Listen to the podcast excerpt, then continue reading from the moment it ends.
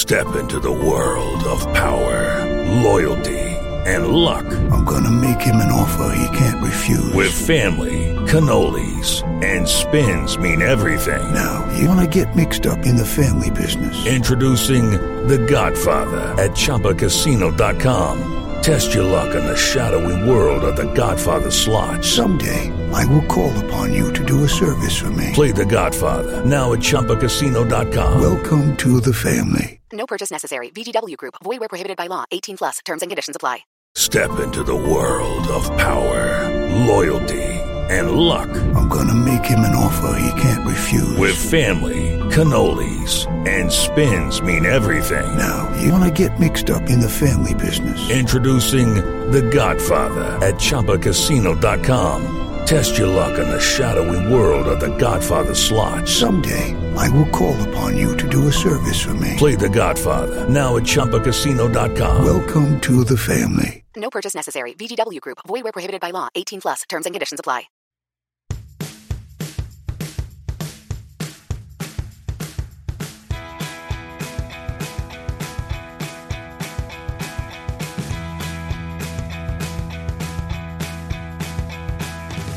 Unpack your knives and stay. Yes, stay. Welcome everybody to a new season of the Top Chef Wrap Up.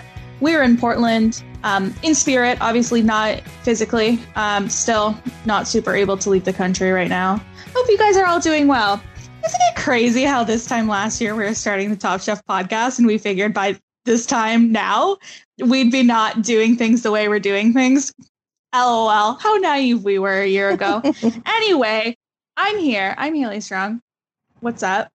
Um, and I'm joined by our, our, our panel this season. A little bit of a shakeup, but it's going to be a fantastique, as Le Francais would say. But I'm joined, as always, Kurt Clark. What up? Yo, yo, yo. How you doing?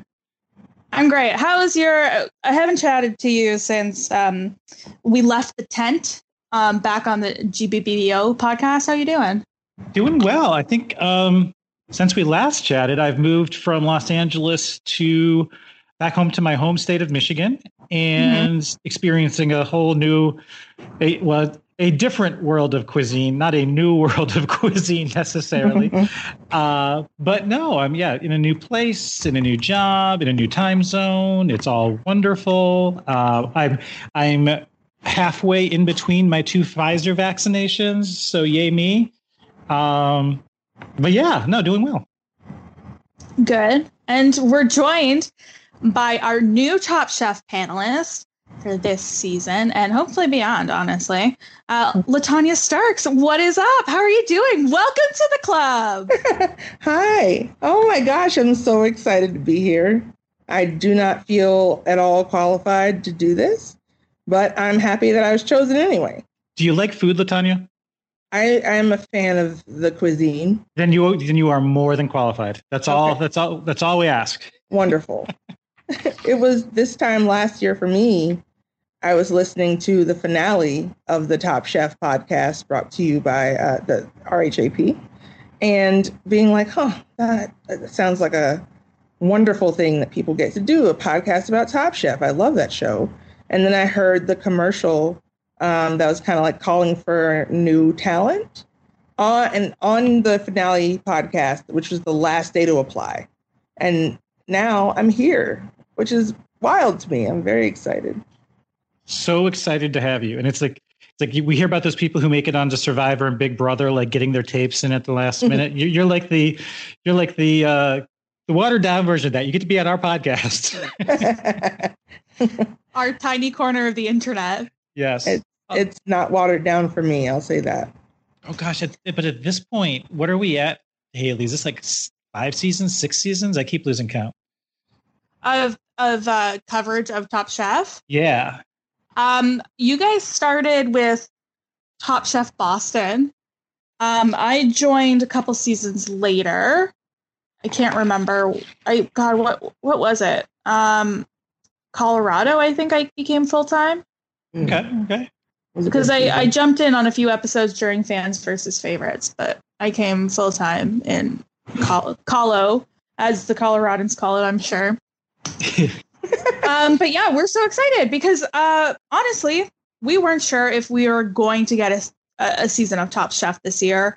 Uh, so many of our favorite T V shows were in flux. Um, uh, but last fall, uh, our Top Chef uh, contingent went to Portland. They filmed a whole season. They took all of the precautions necessary. Um, and here we are enjoying it. And I, I'm really excited to get the season started. I've I've heard that, like, I've heard interviews with uh, the judges saying that this is one of the most talented casts we've seen. Mm. I think this first episode was really fantastic. Um, but I I forgot how hard it is to get to know everyone in that first episode. Um, yeah. You know, last last season was All Stars, so we we knew everyone. It was just kind of like a reminder we're here. Um, I feel like we got the hits of a few people. Um, it made me nervous uh, that some of the people we saw a lot of, it felt obvious that they were probably going to be the ones going home, maybe. Um, but I'm just excited to have a new season here. What do you, what are you guys thinking? Oh, good. I mean, it's it's something I've been waiting for. Again, I, I love the food. I was curious how they would were going to kind of frame up the uh, the kind of the, the quarantine and the pandemic that we're all all living under. I thought the opening was really powerful, uh, just in terms of, like, you know, mm. it's some of the things we've seen before, shots of like an empty city, and uh, but then just hearing all the stories about, you know, some of the chefs having to furlough their staff. And like, this is their family, and they had to let thirty members of their family go. It was, I think, it was really powerful from that perspective. But, um, but but then it kind of started to feel a little bit familiar familiar as we got into it. What did you What did you think, Latanya, about how things kicked off this season? I agree. I thought that it was very powerful, even down to the details that we sometimes don't pay as much attention to, such as the kitchen being so much larger to accommodate people. Uh, socially distancing uh, while cooking. Um, and then, you know, the uh, one of my favorite things about the show is the chefs losing it, trying to get what they want from Whole Foods. And now oh. they just, yeah, now they just oh, get yeah. to make a request uh, of all the ingredients that they want, and someone brings them those ingredients. So part of it is like, oh no. But the other part of it is, okay, I feel like, you know, I feel seen by this show, because a lot of my life in the last uh, year, and a lot of our lives in the last year, has been about people, like, you know, ordering things and having people bring them to us. So I, I think when we were talking about this last summer, Haley, and like the possibility of it coming back, I think one of the things we brought up was like, how would they even handle the the shopping? Um, and yeah, it if, if anything, while I kind of miss that rush, it potentially allows us to open up other parts of kind of devoting time to other parts of the competition. But one thing I think I'm going to miss is the, I don't know, it's, it's, I think that the nice thing about shopping in a store, like, well, just going, going there in person, is like that, that, that opportunity for kind of chance discovery, seeing something on the shelf you might not have thought mm. about otherwise. And you, you really diminish, I think, that opportunity if you're shopping online. It's almost like you more have to be, yes, you have to kind of go an idea with an idea of what you want. But I think by shopping online, you have to have a very specific idea of the ingredients you're seeking out, versus wandering down a specific condiments aisle and looking for a specific section and looking for something to inspire you. I'm, I'm I hope that doesn't, you know, dampen the potential creativity and serendipity Of, mm. of some of the cooking and some of the meals that we see. I forgot about, I forgot about the shop. I honestly forgot about it. I didn't, it Haley didn't even cross my mind. I did think about it. In the way that Danny kind out of, of sight, out of mind. Um, I, it, like, it truly did not occur to me until you guys just mentioned it. Um, I, yeah, it was, it was an interesting episode. And, um, I, I was mentioning to Ethan that I don't know if I'm going to be able to go back in five years and rewatch any of the seasons of any of my favorite shows that uh, kind of represent this time period for me, just because I feel like it's it's one of those things I'm going to really want to forget. And I don't want to go back and remember kind of the weird things we were going through. Um, maybe I'm just one of those people who tries to put all of their problems out of sight. Um, but let's get into the cast. Yeah. Um, mm-hmm. Yeah, let's get into the cast. It's a great one. Um, we have Brittany Anderson from Richmond, Virginia. She uh, does Alpine cooking. I that that that yeah. was the thing that's well, several things stood out to me about Brittany. She she, you know, looking ahead to the uh, to the quick fire, you know, they each had to like label what's the one ingredient they can't do without, and she said Gruyere cheese because she does Alpine cooking. And I think I I think I would really enjoy exploring an Alpine cooking restaurant. I'm curious what it would look like. Um, I'm picturing lots of timber.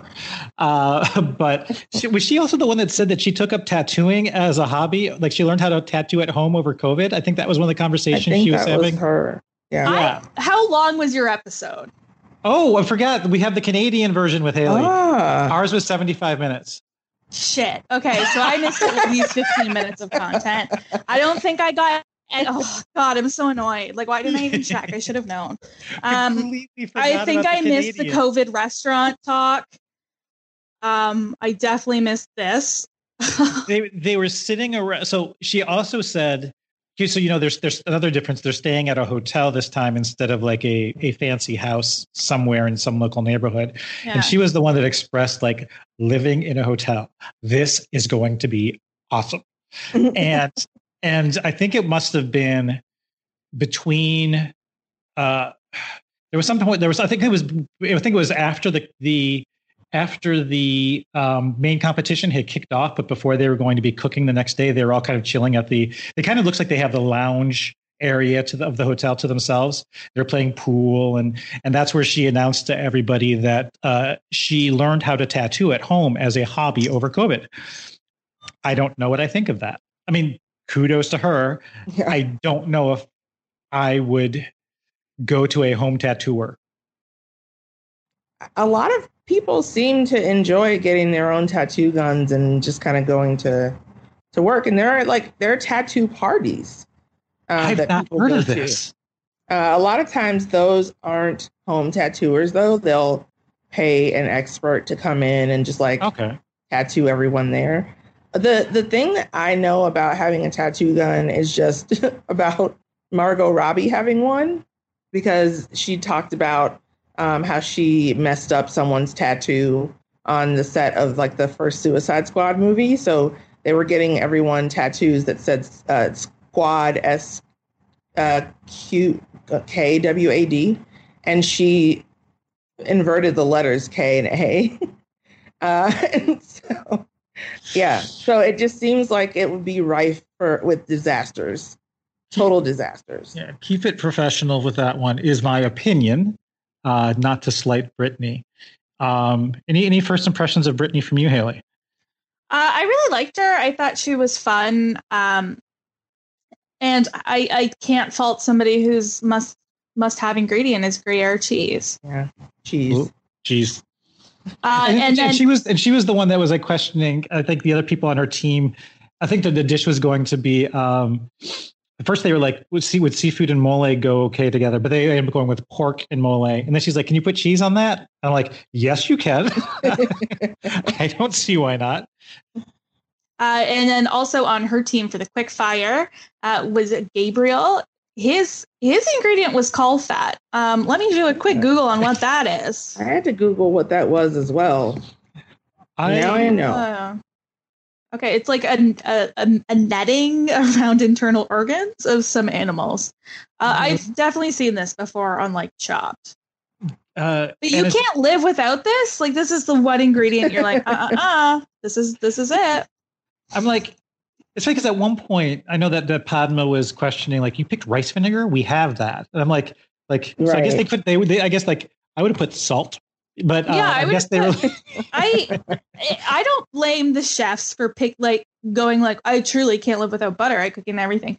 Like, I, yeah. I would take it pretty literally. I wouldn't be like, hmm, what don't they have in the kitchen that I would use? Like, that wouldn't be my first thought. I would probably go butter or something pretty basic. But if I, yeah, we, this is kind of like fancy chitlins, right? Like that's that's from the pictures that I've seen of it. That essentially what this is.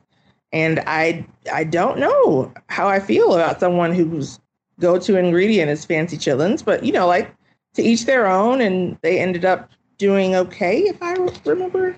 Yeah, I think they, they, they were hoping that they would win because they had the three ingredients that didn't really seem to go together. Right. They had with the Gruyere cheese, the caul fat, and the Mexican chocolate. Yeah.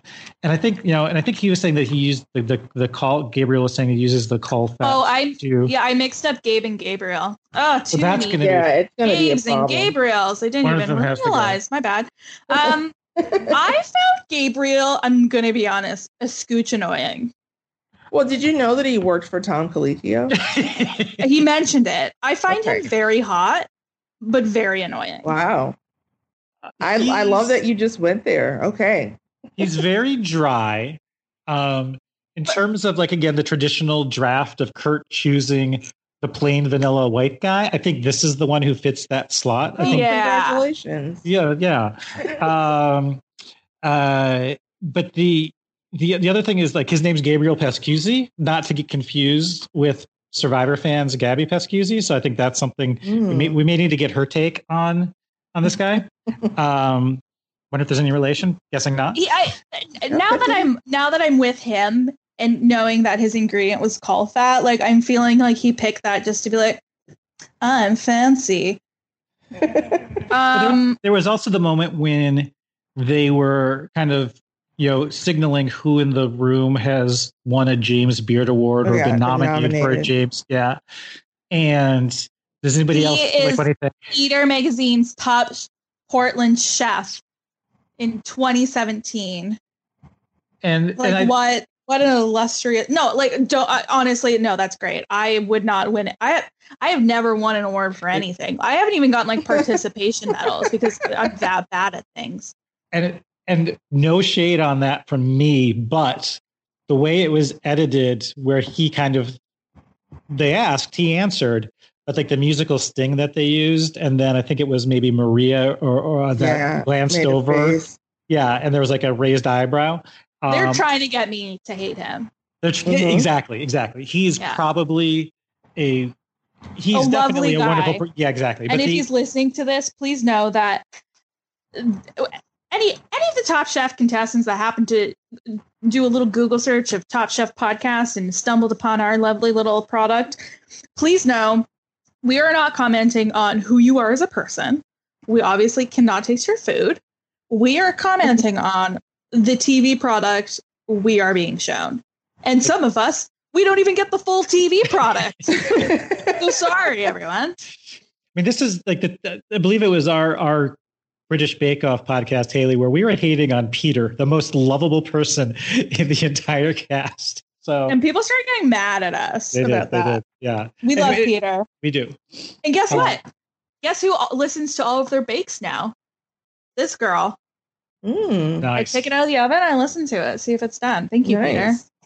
Peter. It, oh, I thought you were talking about like you're listening to like his streams of his baking processes. But no, no, no, no. He, I he, like he, he puts his ear down yeah. to the bake and listens for on the, the show. That's slash right. yeah. Slash like. possible antagonist. There's a there's a, a point when they're doing doing the um the team challenge, uh the quick fire, where he is like really kind of like he's he's off-putting and in his demeanor a little bit when he's like, don't take that off, that's the way that Tom Colicchio likes it. And there's nicer ways to say that. Um, and, you know, I, I just it, it's an editing thing again, like mm-hmm. we have no idea. I completely agree. And like and, and just like the little moments of like, well, we're going to win this because our ingredients were the weirdest. Why didn't we win? Our ingredients were the weirdest. So I thought maybe he'd be the one going home this episode because we saw a lot of him. Um, the rounding out their team was Maria. Her ingredient was Mexican chocolate. Yeah, and, and I think this is where Gabriel's chimed in saying, well, they think they were going to maybe do a mole. And and I love me a mole. They're like, give me mole mm-hmm. all day long. Uh, and I think they, they were just suggesting, like, could it go with shrimp or seafood? And Maria was like, seafood and mole? How dare you? And I'm like, what's wrong with seafood and mole? I would eat that all day. Um, yeah, I really enjoyed Maria. Um, I think she's um, she's bright and she just doesn't take any S, which I appreciate. Um, I, I, I now I, you're I, gonna abbreviate the swears. I know. Sorry, I just I I'm only given like three swears per episode on podcasts mm. now, so mm. I gotta limit them, and I I already used them up. So I I like Maria a lot.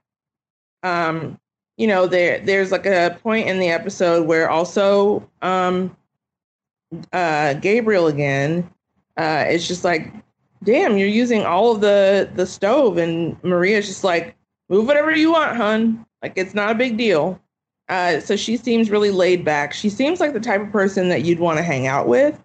And, you know, she talks a little bit about uh, people not thinking that she um, is a good enough chef because she makes tacos. But I, I don't know. I don't want to speak for others, but I can say for myself, a good taco is like just, you know, it, it, it's like hearing the sirens sing, basically. Um, so if she's like as good at making tacos as I think that she is, then she should never have any self-doubt about it.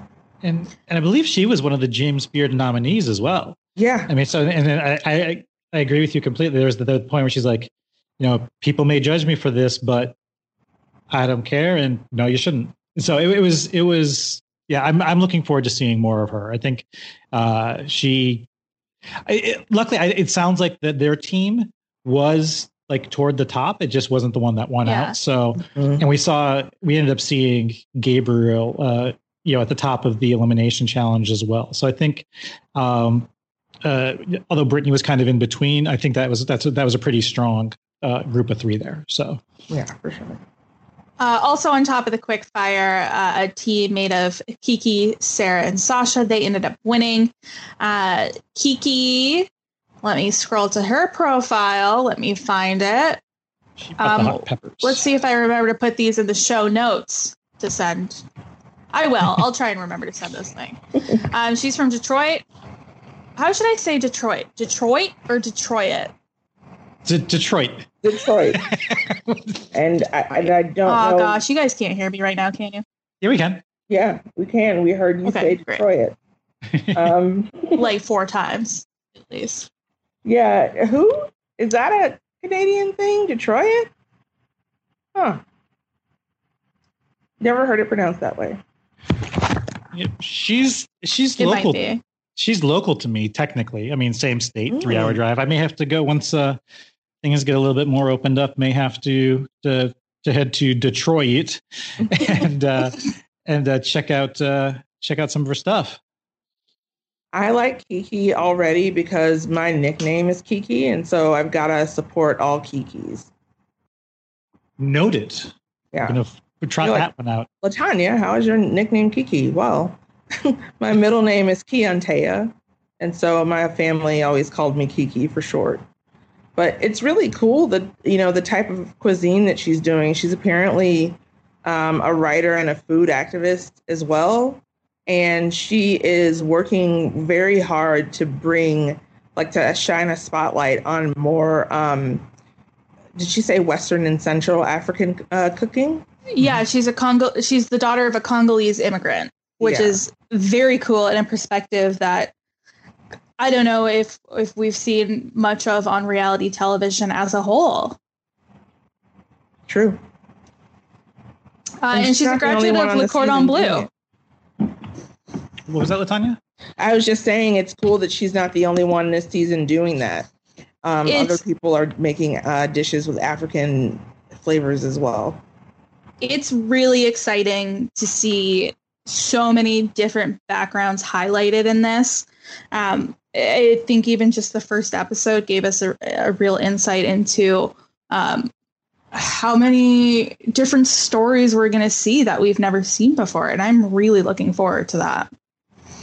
Uh, also on Kiki's team, we had Sarah, who seems to be our season's um, unconfident gal.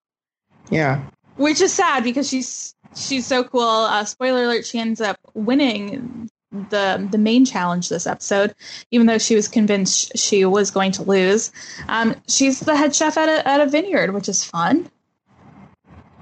Yeah, she was. I think she was the one that was saying that she doesn't do this chefy stuff. She's like just rather like kind of chill at home. It was like I, I'm picking. I'm picking up on the Sarah vibe. I'm I'm, I'm vibing with Sarah. She's uh, she seems very uh, kind of chill, laid back, and that's the that's a something I can relate to. Sarah's great um, in terms of just being able to. It's kind of like she's this season's Stephanie. Yes, um, very much so. But, you know, like starting off with a win, you know, instead of uh, building uh, up to it the way that Stephanie did. But, you know, the, in the same way that Stephanie became such a beloved uh, contestant for everyone because she was just kind of real about how it, essentially she's got imposter syndrome. Yeah, exactly. Uh, yeah. And that that really spoke to me. I was like, OK, Same. Yes, let's do it. Like, go ahead and like.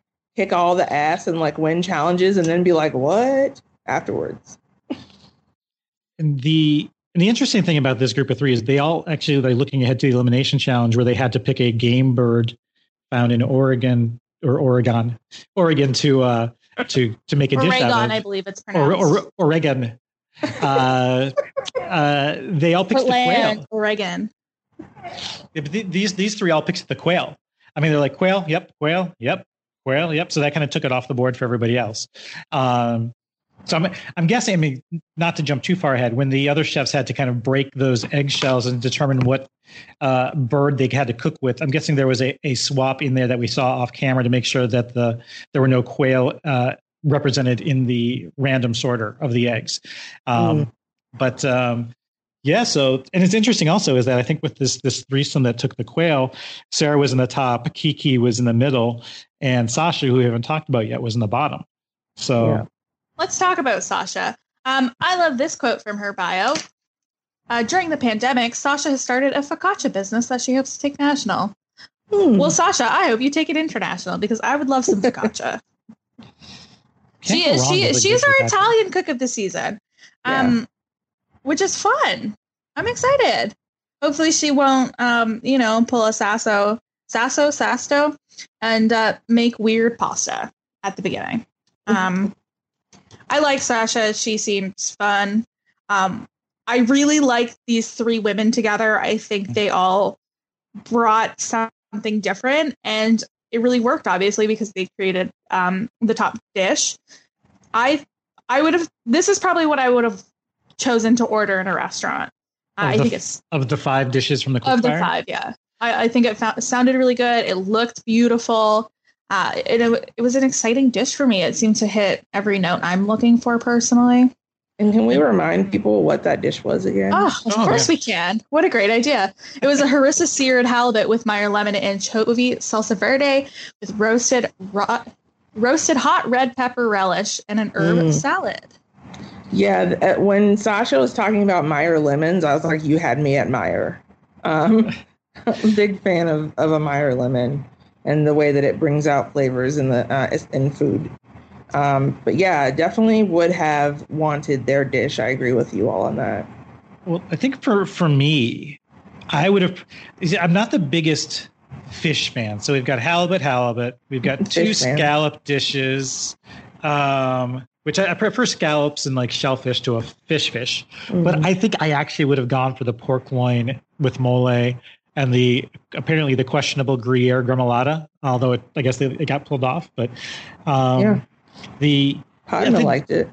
Yeah. The and the the other the other thing I liked about this team and their dynamic was there was there was like one point where I think Sarah was asking Sasha, um, "You think that needs more lemon?" And you could just see like there was this actually Sasha took a, like a thoughtful moment. It was like, "No, oh maybe maybe could you do lemon zest?" And like Sarah's like, "Yes, can do lemon." Like you could see them kind of building the dish together as they went. I mean, not the foundation of it, but like the, the layers that you need to add, add on top of it. Mm-hmm. And I, so I really liked the dynamic between these three. And I think they, when they even formed uh, the team at the beginning, when they saw they all drew the same um, the same knife uh, for Team Five, that you, they they they kind of clued on to the fact that you know we're kind of a we're kind of a kick-ass powerhouse, the three of us. And and I think, mm-hmm. you know, they, and they ended up winning. So, and good thing for for Sasha, that because the three of them ended up having immunity, which, you know. I was really surprised that all they doled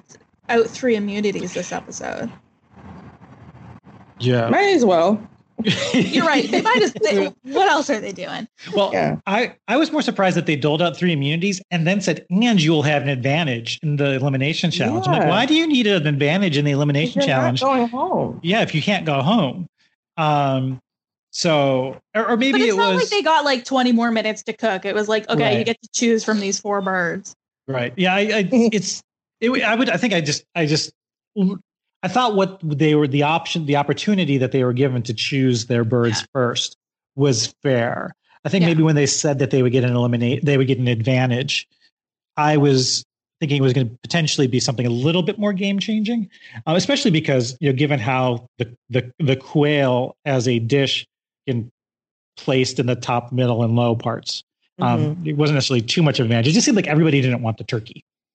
You know, they. Yeah. No one ever wants turkey, it seems. People hate turkey. I love turkey. I'm a big turkey fan.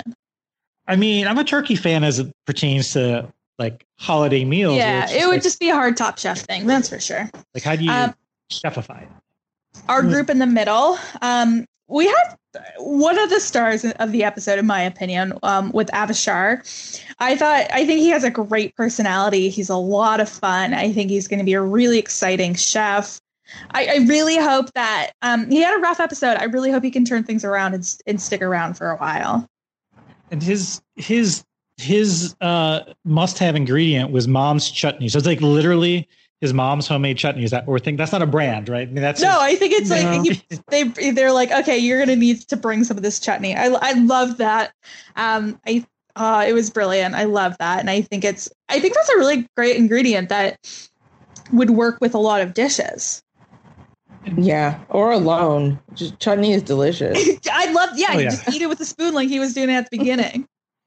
And his and his voice was like so deep and like like melodramatic too. Like in terms of like it, it just just the, when he speaks, it actually kind of hypnotizes me a little bit. It's like I I'm not expecting that voice to have such a deep bass coming from him. Um, so, but yeah, he's he was unfortunately in the bottom, but luckily he he sticks he sticks around and um, just looking looking more to see kind of what we get from him. Uh, also in that group, we have Byron, whose um, ingredient he can't live without, mushroom powder. Yeah, what? I'd be interested Is to try this that mushroom you all powder. Use ever? I've never even heard of it before. Yeah, I that was another of my Googles. That, uh, the cow fat and kombu and the masa. I was just like, I, this is why I don't think I'm qualified for this show. Oh. I have to Google everything. we we usually just kind of gloss over the things we don't know. So you're, you're one step ahead of us.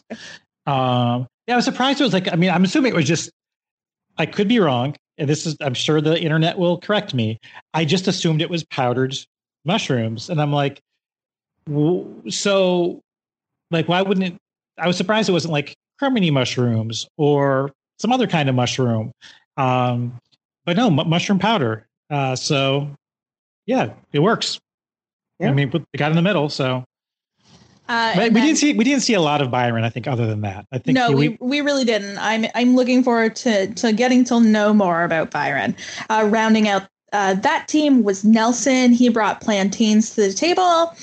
Um I think he was the one that kind of brought up the, uh, we saw the return to mofongo in terms of uh, uh, dish. Um, yeah. And uh, so, and I, and I, I think that he, he kind of exchanged a knowing glance with, with Gregory. Uh, we haven't talked, we didn't really talk about Gregory. He was one of the guest judges. Uh, he was just so happy to be there. Um, like it's, and I was happy for him to be there. I was like, yeah, oh, same. God, like it has not been very long since we've seen Gregory. But I've missed Gregory. Yeah, and the fact that he had to go out due to an injury, like... Oh, I forgot about that. Yeah, it, it wasn't anything that he was doing, and he was on a roll at that point. Like, he was cooking really, really well. And, you know, sometimes you got you get injured, you're you end up on the I R, and you can't... There's nothing you can do about it. So it was great to see him back. It was really great to see all of the guest judges that were there. Um It was wonderful to have Kwame back. Love him so much. And, um, you know, Melissa uh, King is the the king of my heart as she well. The, I am constantly stricken by her. Like, she is so, like, beautiful and smart and well-spoken. Like, I just, every time she spoke at the at the judges' table, I was like, this is just heaven for me. And yeah. I would, I'd be fine with her being a permanent judge if I've ever. It would be she, fantastic. She's so considered and thoughtful when she, like, is kind of, you can tell she's really taking the time to evaluate what's put in front of her. Um, mm-hmm. I was just, from the moment, like, even like Gregory stepped out, I was just grinning from ear to ear. Like, it's, yes, we have these fifteen new faces, but it seems like over the course of the season, we're going to have like potentially fifteen familiar faces as well. Um, yeah. And Richard Blaze's hair is a whole other wow. character. Wow. That was yeah. interesting. Even somebody's Padma, taking quarantine like any, to a new level. Anytime Padma is just like, dude, get control of your hair on, on national television. And that says something. And that was like, a, and that looked like that was, like almost like a behind the scenes camera shot, like the way that that was kind of inserted into the proceedings looked a little bit odd. So it was almost like, it's almost like it was like put on the cutting room floor. It's like, no, we got to keep this in. And I think even Gabriel was commenting like, whoa, that's some hair. Um, definitely some hair. Oh, Richard Blaze. Um, oh yeah. Uh, Maybe he liquid nitrogened it too much. That's what he uses like for uh, for holding. Yeah, exactly. Instead of any type of product, he just uses liquid nitrogen. Yeah, just like on all that. His foods. It's wonderful. It, it it does appear in the previews like he gets a little bit more under control. Uh, Good. And I'm not. And I'm, I'm not sure if that's based on feedback from Padma or or just if this was a just a let me try this, but um, it was a choice. Yeah. Uh, so this team made a surf and turf scallop. The surf was the scallop. The turf was mushrooms with a tomato sofrito, sofrito, monfungo mushroom puree with an apple chutney. Um, this sounds nice, but I cannot eat scallops, so I just never even think about it. Mm. Uh, yeah, we That's we've sad lost. That you can't eat scallops. I know. I'm devastated, honestly. So devastated. you probably you're probably not a fan then also of the, or at least you would not have been able to eat the blue team's uh, dish of scallops poached in kombu butter with parsnip puree and pickles. You're right. But if I had to choose between the dish that I had to eat that would make me violently ill, I would pick this surf and turf scallop. Um, it just felt more complete. The scallops poached in butter um, with a parsnip puree. Like, I just need a little bit more. So that was brought to us by Chris, Shoda, and Roscoe. Um, they were they were the most like, oh, what do we do with these ingredients? They had butter, they had kombu, and rice vinegar, where I didn't feel like these three ingredients were that out of place. I feel like the rice vinegar you could have used in like a, a coleslaw or something. Roscoe is a barbecue chef. Like, I, I feel like that would have been a good place to go. The butter you could use in five billion different ways. Yeah. You could use it in anything. Yeah. I'm wondering if I'm, I'm sure I doubt this is the case, but I mean, this is one of the teams that placed on the bottom. And I'm hoping it wasn't because they chose butter and rice vinegar, because it's not like they knew. Most likely, it's not like they knew coming in that this was going to be part of a challenge. They may have just been asked the question. And, and it's also just by sheer chance that they ended up on the same team together. Yeah, um, I, I don't think if, if that was taken into consideration, I don't think that's fair. Um, but it didn't really seem like it was taken into consideration. Right. We didn't see a lot of Chris this episode either, it didn't seem. Mm-mm. No, not at we all. We saw a lot of Roscoe, though. Uh, we did. We did see a lot of Roscoe. Um I felt bad for, I felt bad for the guy. Uh, yeah. The, like, you know, fast forwarding to his elimination dish, the, the duck adobo with sweet potato dumplings. Like, I would have, like, that's probably one of the dishes I would have picked off of a menu. I mean, it mm. just sounds amazing. Yeah. Roscoe just seemed to be completely thrown off after the first quick fire didn't go super well for him. And that kind of carried in, in, into the, into the main challenge. Yeah. It's, and, I was, it, it, it was, I was glad to see that at least, like, so he's, he's the pit master. I thought he had an interesting, well, one of the other things is he's one of the few people where we got kind of a sweeping story about, like, mm-hmm. we didn't have a lot of origin stories, but here we did in terms of him going to like, uh, art school focusing on design. And then he, you know, he ended up going to um, uh, Chez Panisse to cook. And now he's like the pit master. How do you uh, say that with a straight face? Chez Panisse or pit yeah. master? Chez Panisse. Can you see my screen? And do, do I have a straight face? um, and, you're going to tell me that, like, I'm unless you see it written down, you're like, what? What did they say? Okay, I, okay, I'm now picking up what you're putting down, um, and I remember when I typed into my notes, how is this spelled? Oh, okay. Uh, I'm just gonna I'm just gonna spell it phonetically. Um, uh, so yeah, completely straight face here. Um, mm-hmm. But then he went from there to be the the pit master. Um, At a restaurant, I can't remember. Uh, well, I got his bio up. I could just pull it there.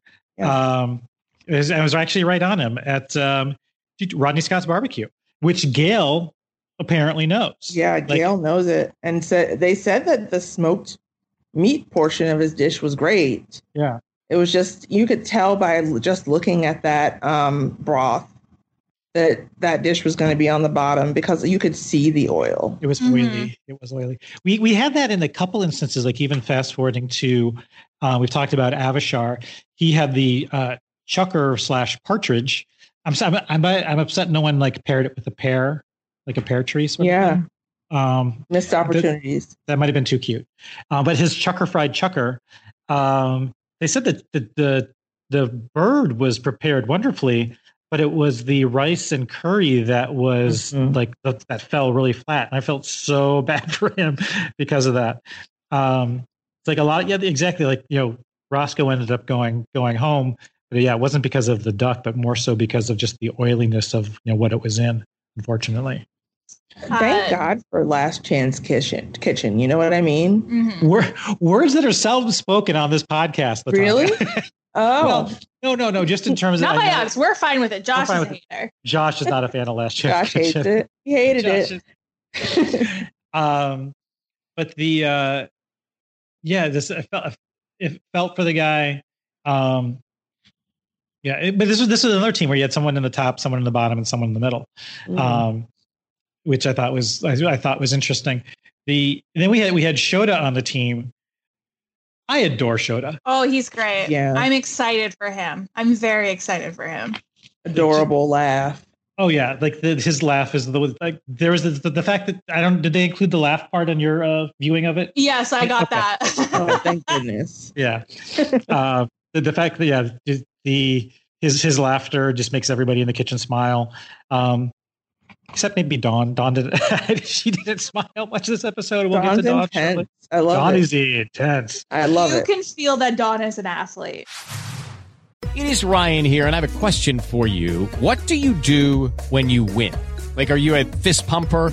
A woohooer, a hand clapper, a high fiver. I kind of like the high five, but if you want to hone in on those winning moves, check out Chumba Casino. At Chumba Casino dot com, choose from hundreds of social casino style games for your chance to redeem serious cash prizes. There are new game releases weekly, plus free daily bonuses. So don't wait. Start having the most fun ever at Chumba Casino dot com. No purchase necessary. V G W Group. Void where prohibited by law. See terms and conditions. eighteen plus. Hey guys, it is Ryan. I'm not sure if you know this about me, but I'm a bit of a fun fanatic when I can. I like to work, but I like fun too. It's a thing. And now the truth is out there. I can tell you about my favorite place to have fun. Chumba Casino. They have hundreds of social casino style games to choose from with new games released each week. You can play for free anytime, anywhere. And each day brings a new chance to collect daily bonuses. So join me in the fun. Sign up now at Chumba Casino dot com. No purchase necessary. V G W Group. Void where prohibited by law. See terms and conditions. eighteen plus. Lucky Land Casino. Asking people, what's the weirdest place you've gotten lucky? Lucky? In line at the deli, I guess? Aha, in my dentist's office. More than once, actually. Do I have to say? Yes, you do. In the car before my kids' P T A meeting. Really? Yes. Excuse me, what's the weirdest place you've gotten lucky? I never win and tell. Well, there you have it. You can get lucky anywhere, playing at Lucky Land Slots dot com. Play for free right now. Are you feeling lucky? No purchase necessary. Void where prohibited by law. eighteen plus. Terms and conditions apply. See website for details. So the last team is Jamie, Gabe, and Don. Jamie brought fish sauce, Gabe brought masa, and Don brought smoked trout roe. Together, they made a halibut memela uh, with fish sauce, butterscotch, and smoked trout roe crema. Um, I had butterscotch part of it, but yeah. It, it felt like this team had the least amount of chemistry. Mm-hmm. Um, I feel like maybe Jamie has gotten used to working with people who get her, and maybe these are people who do not get her yet. Um, I just I, and uh, yeah, Don Don is an athlete in the kitchen, that's for sure. It, it's awesome that I mean I liked this was another person we got a little bit of the story of, but you can't. You can't include an Olympic athlete and not have that like be part of the story. So I wasn't, I wasn't too worried that the story we were getting was because she was going to be going home, even though she kind of ended up in a bit of trouble in the elimination but challenge. She, that that's a testament to how good she is. Yeah, we'll get mm-hmm. to it, but she forgot a whole element of her dish, possibly the most like one of the more important mm-hmm. elements, and she was in the middle. Like her dish was so good that. She forgot a part of it, and it didn't matter. I also like this was during during this challenge was um, she had well this was also I think the team that they said we all prepared the fish, like one of them put it in the dish, one of them turned it, one took it out of the out of mm-hmm. the out of the pan. Um, but there was that moment where uh, Jamie sauces the fish on the skin side, mm-hmm. and we kind of got a Jim Halpert moment where Don like looks at the camera like, "Are you kidding me?" Oh, that made me cry. I loved it. It was. Was it great. was so it was funny, but I also I felt bad for Jamie. But it also is one of those things where, you know, this is a, a mistake that you make because you're nervous, I guess, because that's something that you're taught pretty early on, from my understanding, uh, when you learn how to cook fish. I, I just I really I think it's going to take a while for the contestants and the judges to get used to Jamie and Jamie's personality. Because she basically speaks in like Star Wars beeps and boops um, to describe things, which is an acquired taste for for some.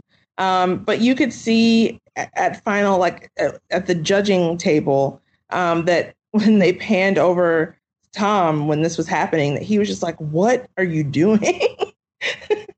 So the combination of that, I did think it was nice of them to not throw anybody under the bus and be just just say, we all cook the fish.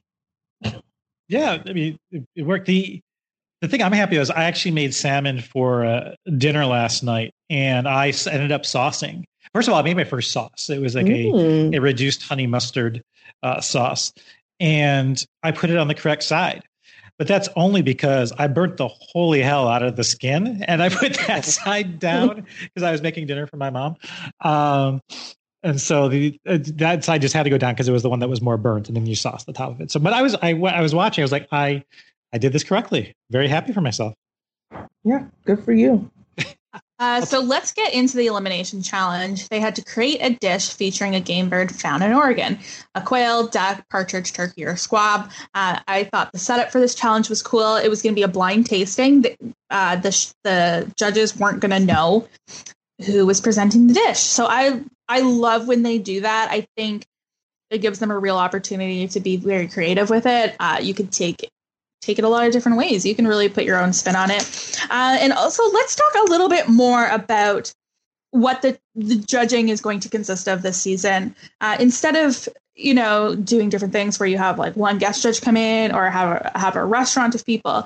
Uh, this season, they're going to have a, a revolving panel of former contestants as judges, which I think is a brilliant move. Um, you know, it, we don't have to be constantly introduced to people, keeps things safer for them. And I trust the opinions of the people we're seeing. So um, some of the people we got this episode was Melissa, um, Kwame, Gregory, Amar, Amar, right? Amar, yeah. Yeah. Amar. Yeah. Um, who else? Who else did Richard. Who Dale? Dale and Richard. And Dale. Right, right. Uh, so I I loved hearing the opinions of that of them. Um, I'm worried I'm going to get a little bored that it's just a long table every every episode of people, but um, I'm excited for the All-Stars portion of it. Like what a what a great hand-holding um, to last season. Yeah. I'm I'm curious how some of our normal staples of Top Chef are going to be handled here from like the obviously restaurant wars. Curious how they it's I, I try not to watch the preview or the, the the previews or next on or this season on. This mm-hmm. is the Top Chef is notorious for spoiling things in their upcoming previews. Oh, really? um, but, but I did take notice. Uh, they are doing Restaurant Wars this season.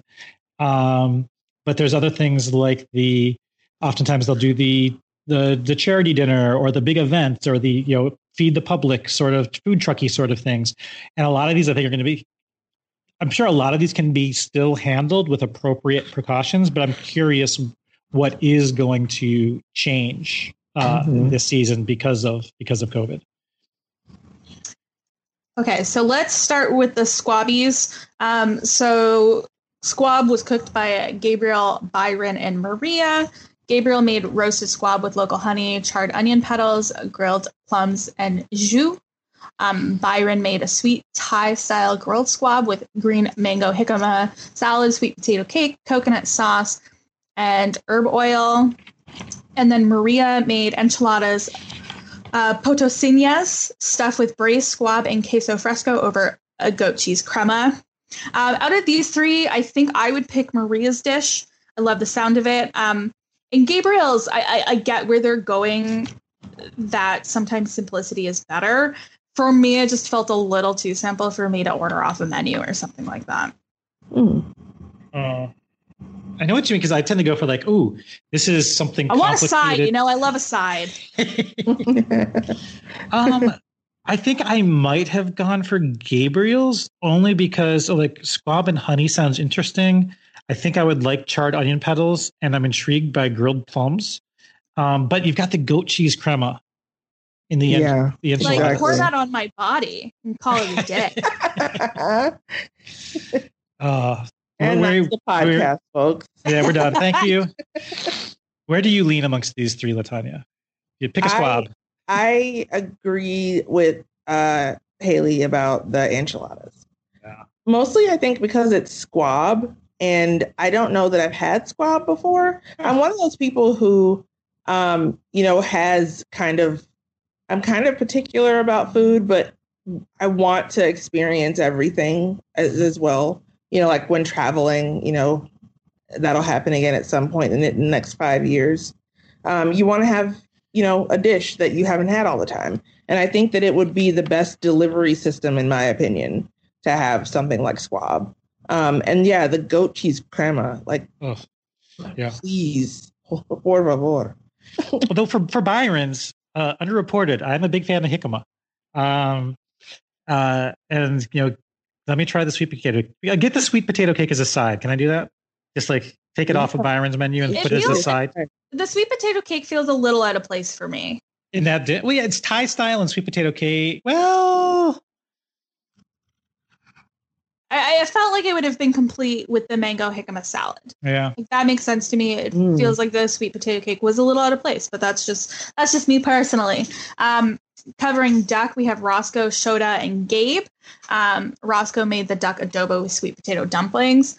Shoda Shoda made soy braised duck breast with candied pecans, bonito flakes, and pumpkin white miso puree.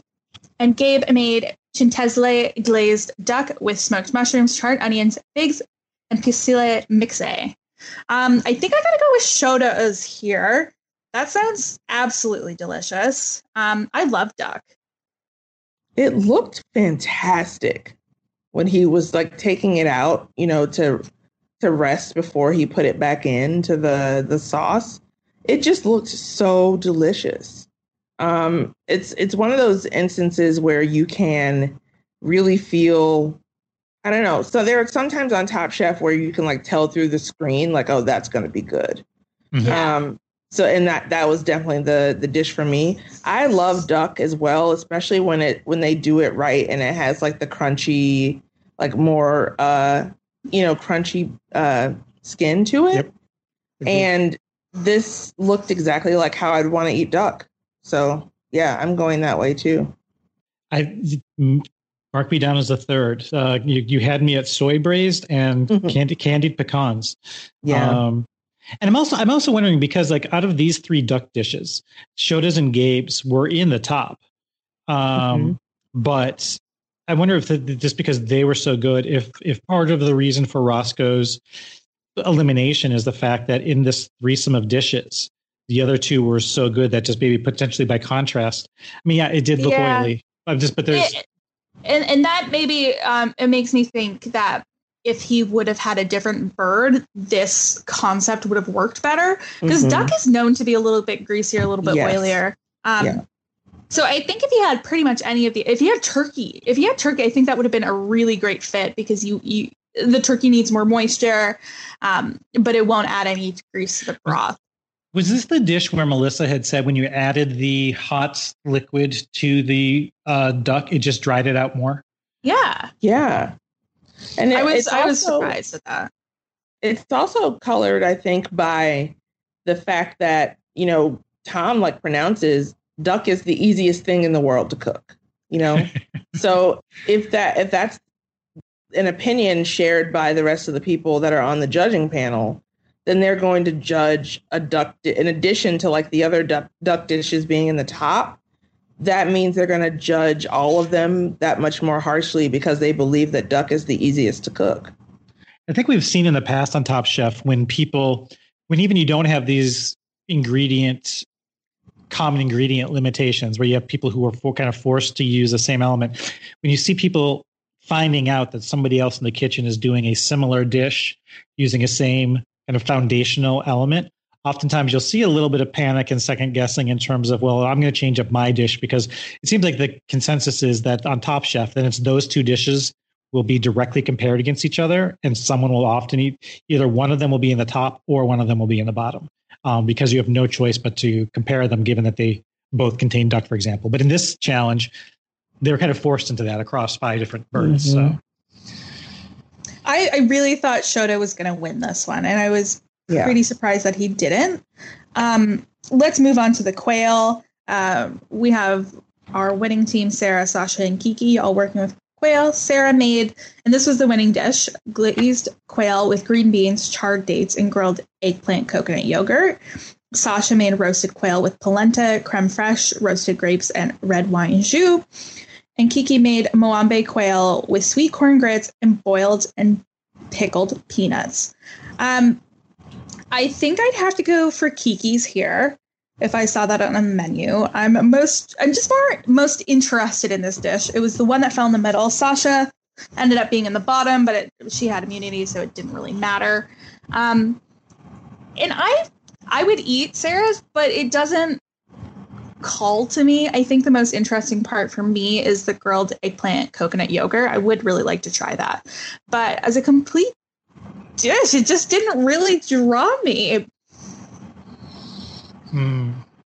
What, mm. Which one, Latanya? What would what would you pick from these three? Um. Uh, yeah, that's the thing. Is I, it's a tough decision because I'm not really drawn, but to to most of these things. I guess if a polenta is done correctly, then um, it could be delicious, and also, I'd like to taste roasted grapes. I've never done that before. Um, so, but I do think that I'd probably stick with the, the glazed quail with green beans and the charred dates. I love a date. I do. Um, and I love eggplant. I was, I was thinking the same thing about Sasha's dish. Is I was kind of intrigued, but like, take the quail out of the equation. Between the polenta, the creme fraiche, and the mm-hmm. roasted grapes, I'm really curious. Like, that sounds really tasty together. Yes. Uh, so I, I think that might be, it's a shame that, that Sasha was on the bottom, because uh, that kind of says maybe the dish wasn't that great. Could have just been the preparation. I don't know if it was in the combination mm. of ingredients, but I would have, I probably tried, I probably would have tried uh, Sasha's dish myself. Um, moving on to the turkey, Chris, Don, and Jamie were all working with the turkey. Uh, Chris made a sous vide turkey breast and rum braised turkey thigh with toasted farro, roasted mushrooms, and corn sous bise. I think it's just sous bise. Mm, sous bise. I'm, tr- I'm trying to add too much French education into it. We've, I've, I've been, you've been, you've been a real trooper reading through the descriptions. I'm like, okay, what's she going to say at this word? um, Don made a turkey peanut stew minus the peanut stew with sauteed vegetables and savory uh, callus. Callus? This this sounded great to me if, if that peanut stew made it on. Exactly, on the yeah. It sounded uh, like some of the dishes got the stew and some didn't. I know Blaze's, Richard Blaze's didn't, but um, Really? It seemed to me that none of I them. I don't know if any of them. It did. Like, yeah. All of those plates looked stew-free. They all looked stew-free, but the way that they were talking at the table, uh, like Richard had said, like, well, mine doesn't have the stew. And I thought that it seemed like there might be a couple that did, just the way they were talking. But I agree, it didn't look like any of them did. But um, regardless, you didn't, for majority of the plates, you did not get the stew in the plate. And Jamie made a lemongrass turkey with yellow curry couscous, sauteed rapini, and plum sauce. Um, I agree with the judges. This seemed like a lot of strong flavors mixed together. Um, mm-hmm. She probably could have highlighted one and, and been fine. Yeah, it seemed like it was the, an editing issue with Jamie, which we always have somebody on the season who needs, like, uh, katsujis it and tries to put too much in the dish. Um, I loved when she was um, burning the eyes out of her competitors. Yeah, I was like, going to say what that. What a move. Anytime that you are using so much spice that, like, people chefs are putting on masks it. And they can't, yeah, the chefs have to get away from you. That's a, a little bit of a warning sign, maybe. Yeah, Avishar was like, you drove me out of the room with yeah. those scents. And that's, that's saying something. Yeah. Um, okay. I, I did really feel, I have to say, I felt for Don. Um, her, like, she didn't have, like, a breakdown. She just had, like, a normal response to, you know, being disappointed. Like, yeah. you know, uh, she, and she's mad at herself. Mm-hmm. She's not mad at the situation. She's an athlete. So she's, like, hard on herself. She was just so angry with herself. I would have and, sobbed if I was her. Yeah. Like, in her place. I'd been like, no, not the first dish. Like, I, I know. know. Like, um, she didn't even get a chance to, like, that she... I was, as I was, like, writing notes, I was like, wow, that, like, uh, stew looks fantastic if it makes it to the plate. And I was like, I really hope this is one of those things where it's supposed to be served um, at tableside. And that's why she's putting it in the containers. I would have lied. I was just, I didn't thought of that. I was like, yeah, have them uh, uh, sauce it plate uh, tableside. Yeah, that's yeah. funny. Yeah, I meant, I meant for it to be in this. Absolutely. Yeah. I'm wondering if this is one of those things where you have to kind of define it ahead of time in terms yeah, of the, uh, how sure it's meant it to be served. But sure. it's like, like, I don't know if the time just got away from her, like she didn't hear the countdown, or if there was like a, I, it doesn't feel correct that she maybe thought that you could sauce it afterwards. I don't think that's the case. I think the time just escaped her notice. Yeah. I, I, and I think she knew the answer was going to be no when she asked the producers, but it was just kind of like a Hail Mary. Exactly. Uh, it seemed like she had a lot going on, and that the peanut stew, it was kind of not in her immediate viewpoint. So it wasn't like, okay, I need to pour this on. It was like, look over, you're like, oh shoot. And I don't have enough time now. Right. And there- the judges did say that all of the other components that actually made it to the table were really good. So it makes me think if she would have got the stew on, she would have been in the top for sure. Like, yeah. I was so, like, it was so cathartic to see her reaction when she discovered that she was in the middle and not, yeah. in the, not even, yeah. not only, not only was she in the, not only was she just not in the, not only was she in the bottom and safe. I mean, that would have been one thing where she was in the bottom and then just was saved or whatever, but she wasn't even in the bottom, and seeing the look of, like, shock mixed with relief was was actually kind of uplifted me a little bit. Yeah. Like, I was so happy for her that it didn't tank her experience. Yeah. Um, the there there was, I mean, I kind of saw it.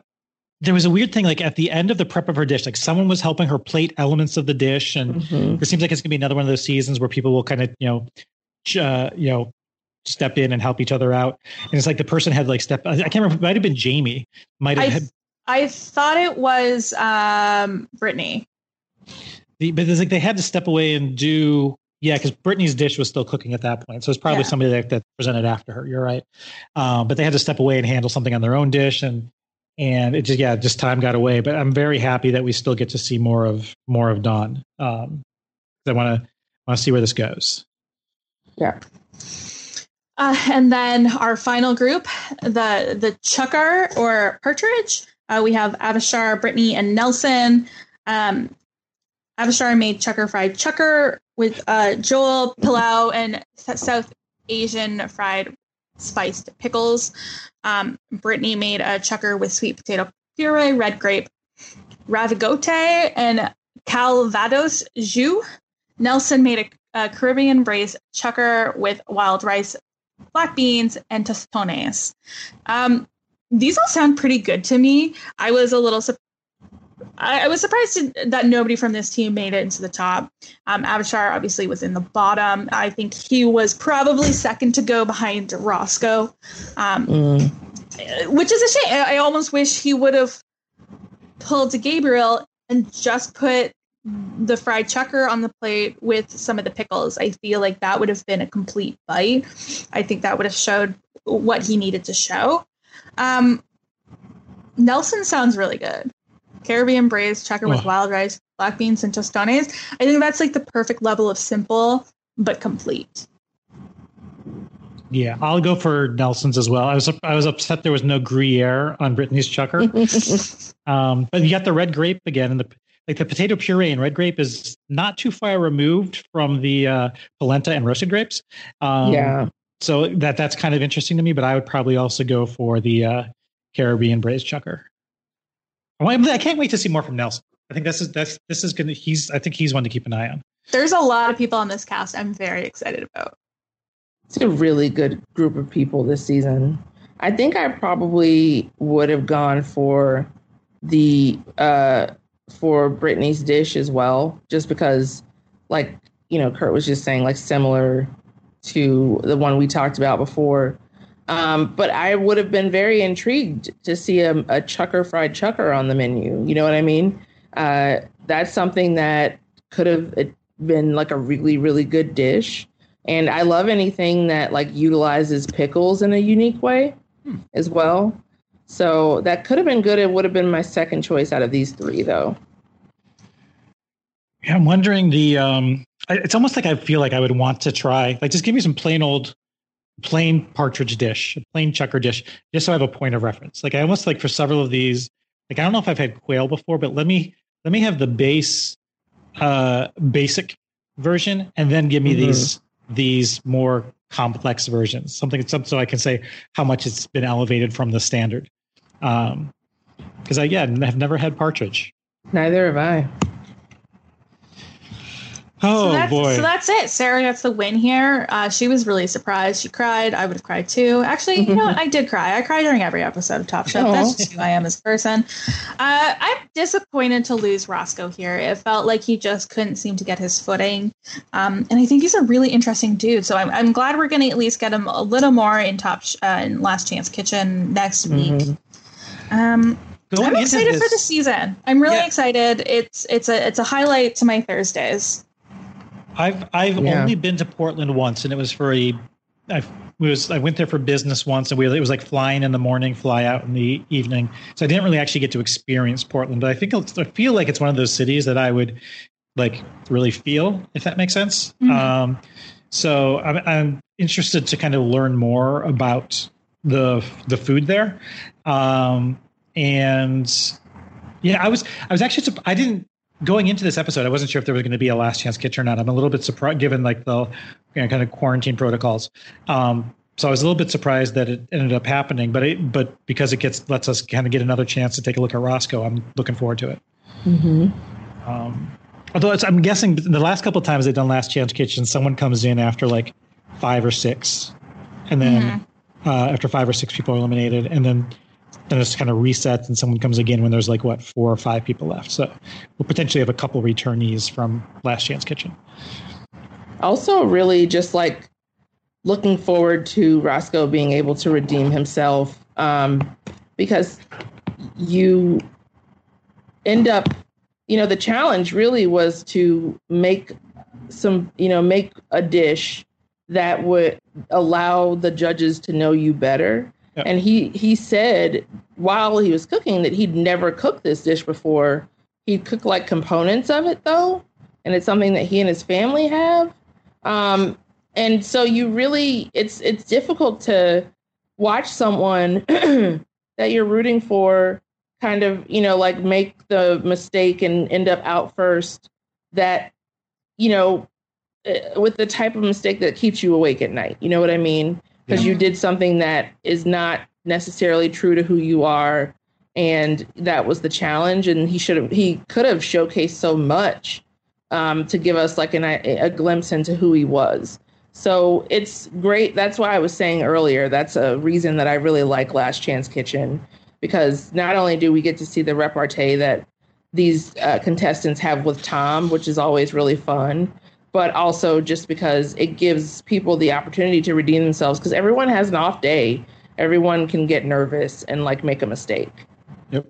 And then, and usually I'm trying to remember, usually the person who goes to Last Chance Kitchen faces a challenge that's loosely based off why they lost, but because he's not going into Last Chance Kitchen this next, like now, it's odds. I'm trying to remember if like when the, when that second person gets there and they have that first match. Is it like a combo of why they're both eliminated or not? Yeah. That's what I'm trying to remember, if they do like a combo, like, you know, Roscoe, you left because of this, and insert mm. name here, you left because of this. And so we have a challenge that it's both of that. Um, uh, so yeah, I'm curious like what the, what the challenge will be, um, and who will be there next. So, yeah. Um, yeah. So that's it for the episode. And I, I think we should bring back what we've been eating or making this week, to, or, you know, recently, or even in the last like three or four months, since we haven't, we haven't talked. There's so much we could tap into. Like, I mean, I'll, I'll kick off really quickly talking about, uh, Latanya, you mentioned uh, interesting, you, enjoying the interesting use of pickles. Mm-hmm. Um, I have recently fallen in love with pickle pizzas. Um, what? Yeah, one of my friends, uh, Ryan, posted a picture last October or just or November of a place in Dallas where there was a pickle pizza. I'm like, I'm not a huge pickle fan, but that sounds intriguing. And there's a place literally like a five minute walk from me that I was just, you know, scoping out their menu, do exploring what the takeout options are near my new apartment in Michigan. Mm-hmm. And there's a place near me that serves a pickle pizza, and so I got it, and it was it was tasty. It was basically, really? it was, it was, it was like a garlic aioli, uh, uh, feta cheese, mozzarella cheese, and pickles. I think that was it. Um, and I think the next time I got it, I added ham and onion. Um, yeah, this, just, sound, this sounds like a sandwich to me. This uh, sounds like something that should be a sandwich.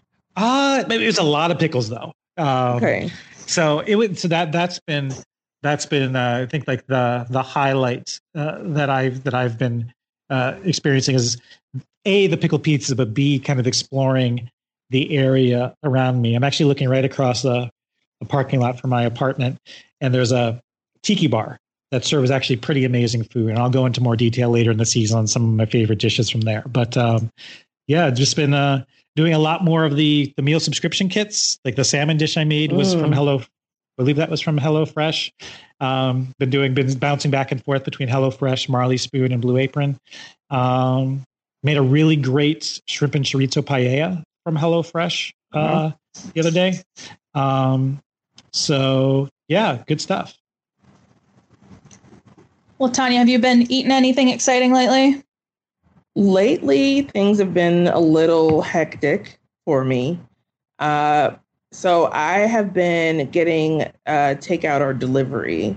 Uh, but before then, I'll, I'll kind of talk about both. Before then, I was doing a lot of roasting of things. So Ooh. I was making a lot of like uh, roast chicken um, because I just love it so much. It's so versatile, and it, you can like put a million different types of sides with it. And you also get to have a chicken for the rest of the week or like however mm-hmm. long, 'cause it takes you to eat a chicken. Um, and it's really pretty when it comes out.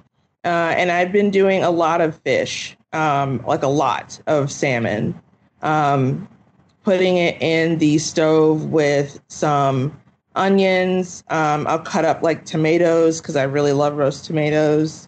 Um, and, um, you know, doing like a marinade on that that has some like garlic and uh, lemon juice and stuff like that.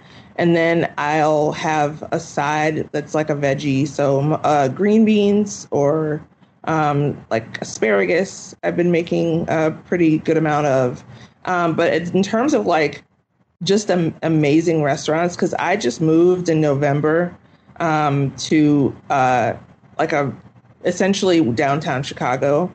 So there's just it, it just increases exponentially the amount of different restaurants that you have access to. Oh, yeah. And definitely. I, yeah. And I've become obsessed, like obsessed with this place called Ramen San.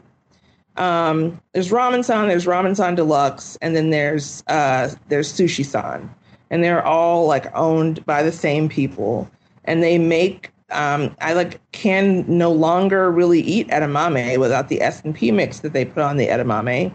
Um, I'm not technically supposed to have the ramen because it is just like salt, and for health that. reasons, I'm not supposed to have it. Um, but they have these amazing like uh, buns. They have these uh, uh, like a pork bun that's fantastic. They have a mushroom bun that's really good.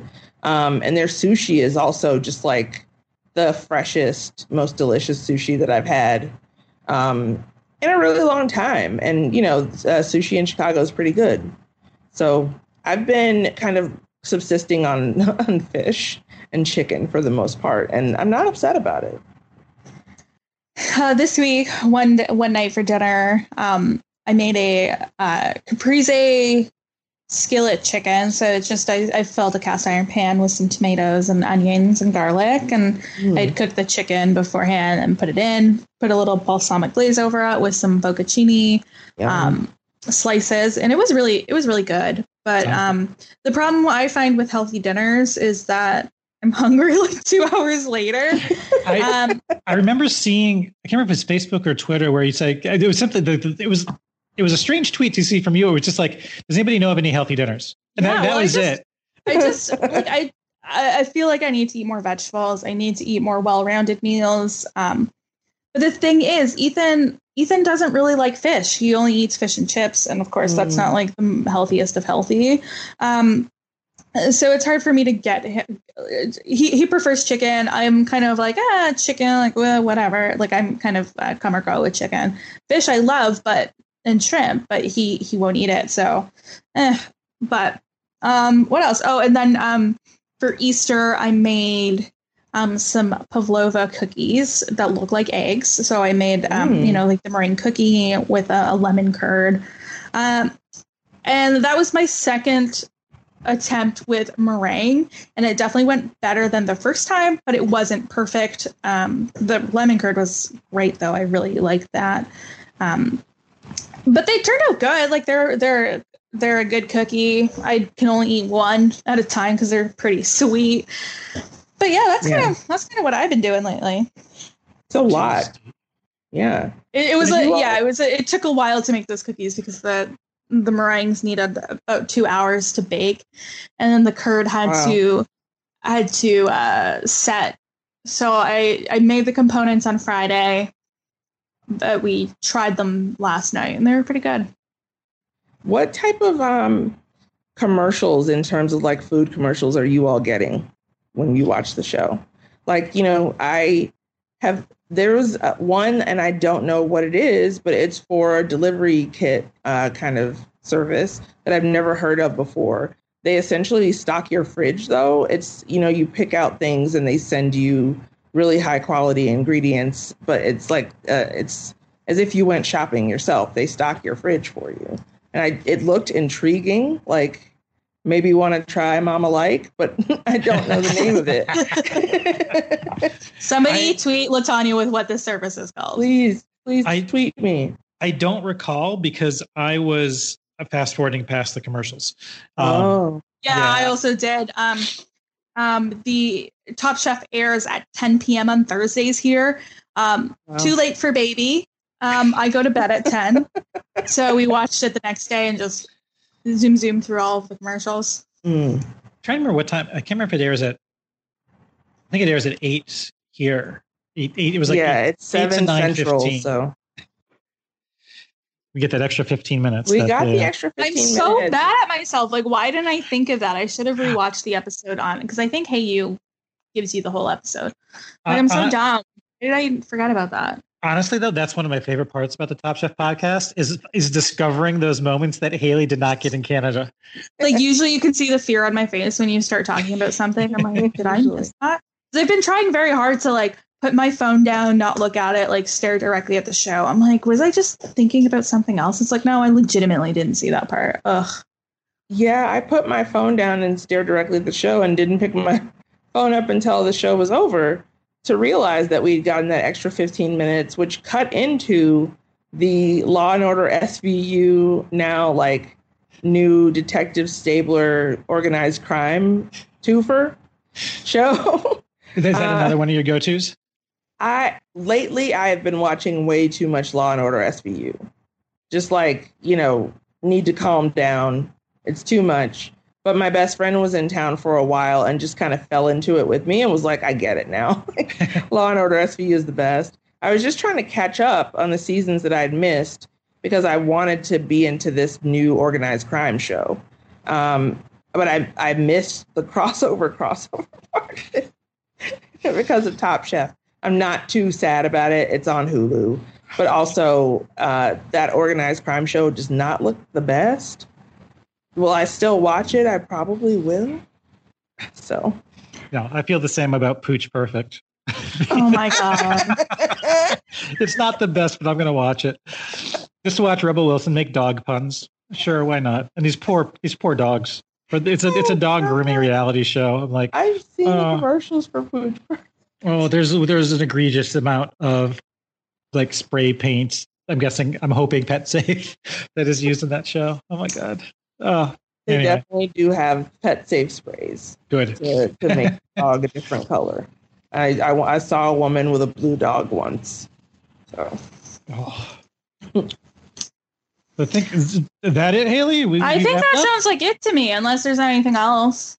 Can talk about dog coloring more. Yeah. Stay tuned for the Pooch Perfect podcast. I can't I'll, wait. Yeah, exactly. I did. Uh, I did make an Easter egg hunt for Ethan this morning and hid a couple eggs with uh, cat treats in it for Jasper, and he did find those, so that was good. Who was more successful, Jasper or Ethan? Um, Ethan was better at opening the eggs than Jasper was. So okay, I had to open the. I had to open Jasper's eggs for him. Poor guy. Um. Latanya, where can people find you on social media, and or what else can they listen to you talk about? Uh, well, I am also doing the Falcon and Winter Soldier podcast uh, over on Post Show Recaps with one Mike Bloom and one Kevin Mahadeo. Uh, it's a it's a party, basically. Um, every time we get to talk about such fun things as systemic racism and imperialism. So. Yeah, no, we really do like get into the show and the plot points quite deeply, obviously. Um, and you can find me on Twitter at L K Starks. Uh, please come and find me. Say hello. Uh, I, I'm very excited for some of the discussions that I can have now about Top Chef.